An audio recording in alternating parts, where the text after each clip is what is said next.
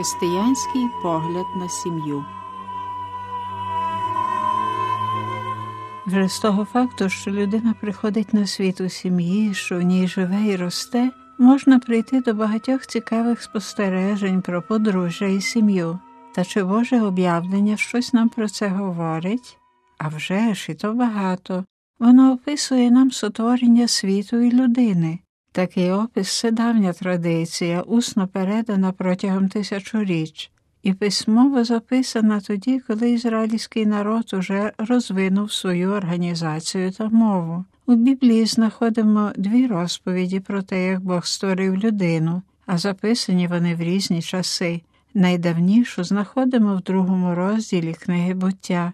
Записана вона на основі найстаршого усного передання понад тисячу років до Ісуса Христа, як це можна було устійнити за допомогою наукових дослідів. Згідно з цією розповіддю, Бог, створивши першу людину, сказав недобре чоловікові бути самому, сотворю йому поміч відповідну для нього, і далі читаємо. Тоді Господь навів глибокий сон на чоловіка, і коли він заснув, узяв одне з його ребер і затулив те місце тілом. Потім з ребра, що його взяв від чоловіка, утворив Господь Бог жінку і привів її до чоловіка. І чоловік сказав це справді кість від моїх костей і тіло від мого тіла, хто як слід не обізнаний з історією та культурою народів Середнього Сходу, вважає цю розповідь за казку. Насправді ж їхній зміст висловлює глибокі правди за допомогою образів, які легко сприймаються і запам'ятовуються. В ті часи, як писемність ще не була розповсюджена, доводилось передавати традиційні релігійні правди у вигляді алегоричних оповідань, які легко записувались у пам'яті. Ще й тепер семітські народи є майстрами подавання істини в такому вигляді. Те саме знайдемо і в біблійній розповіді про створення людини. Створення жінки з Адамового ребра це тільки образ, який висловлює глибшу істину. Про що ж йдеться?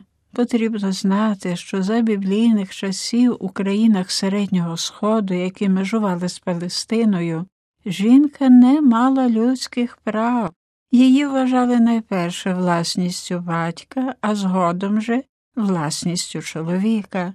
Якщо в тих країнах хтось говорив чи писав людина, то під таким словом розуміли тільки осіб чоловічої статі, тільки чоловіків. Авраам походив з однієї з тих країн, отож його нащадки, ізраїльтяни, далі жили під впливом тієї культури, вживали тих самих понять, тих самих висловів, а як можна було з'ясувати їм правду про створення людей за посередництвом подружжя в тій установі, яка єднає дві рівні між собою особи, якщо на їхній погляд жінки не були людськими особами, доки не з'ясовано основної істини про діло Божого творення, а саме що жінка, так само як і чоловік є людиною, що її особа має однакову гідність, що вона рівна з ним, була неможливою будь-яка теологія подружжя. Оту істину можна було би з'ясувати тільки за допомогою якогось образа, інакше неосвічені ізраїльські пастухи не могли її збагнути, тим більше, що така істина зовсім суперечила спільним переконанням тієї епохи. Автори цієї біблійної розповіді посилаються ще на один відомий тодішнім людям факт. Якщо син вождя племені, згідно з традицією, осягнув відповідний вік, батько представляв його місцевому зборові старших або зборові вождів сусідніх племен і робив перед ними ось таку заяву Отой, що перед вами це тіло від мого тіла і кість від моїх костей. З того часу син вважався законним спадкоємцем патріарха батька. Після його смерті син брав на себе провід племені. Отой вираз це тіло від мого тіла і кість від моїх костей мав юридичне значення, і воно було беззаперечне. Автори біблійної розповіді бажали покласти цей вираз в Адамові уста. Бо ж його авторитет та свідчення як патріарха людського роду були незаперечними. Тільки тоді, коли Адам сказав ці слова до Єви, можна було змінити переконання народу, представити їм правду про рівність чоловіка і жінки як осіб, що мають ту саму людську природу. Але як це зробити, щоб Адам у біблійній розповіді сказав оті слова до Єви? Власне, для цього було потрібне ребро Адама, кість від кості, яке би засвідчило, що Єва і Адам мають однакову природу. Оте ребро було для нього вельми доцінним, бо людина може без нього жити, отож автори подбали про те, щоб за їхньою розповіддю Господь затулив те місце тілом. Отож досягнено мети. Адам, прокинувшись, може сказати Єві ці важливі слова це справді кість від моїх костей і тіло від мого тіла. А щоб розвіяти будь-який сумнів, біблійний автор додає, що Єва зватиметься жінкою, бо її взято від чоловіка. Ось і вся таємниця, на перший погляд, дивної історії про Адамове ребро. Хоч ця історія є, очевидно, лише допоміжним образом, то однак передає одну з найглибших істин Божого діла сотворення.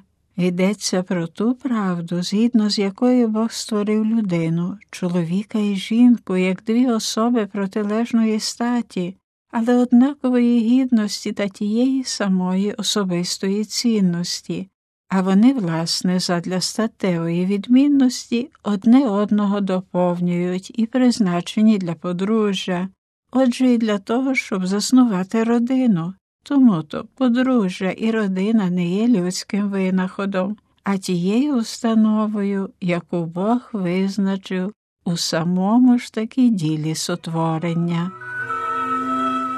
Нашу передачу доповнюємо уривком з другого розділу Апостольської конституції Радість і надія Другого Ватиканського собору, в якій говориться про сім'ю.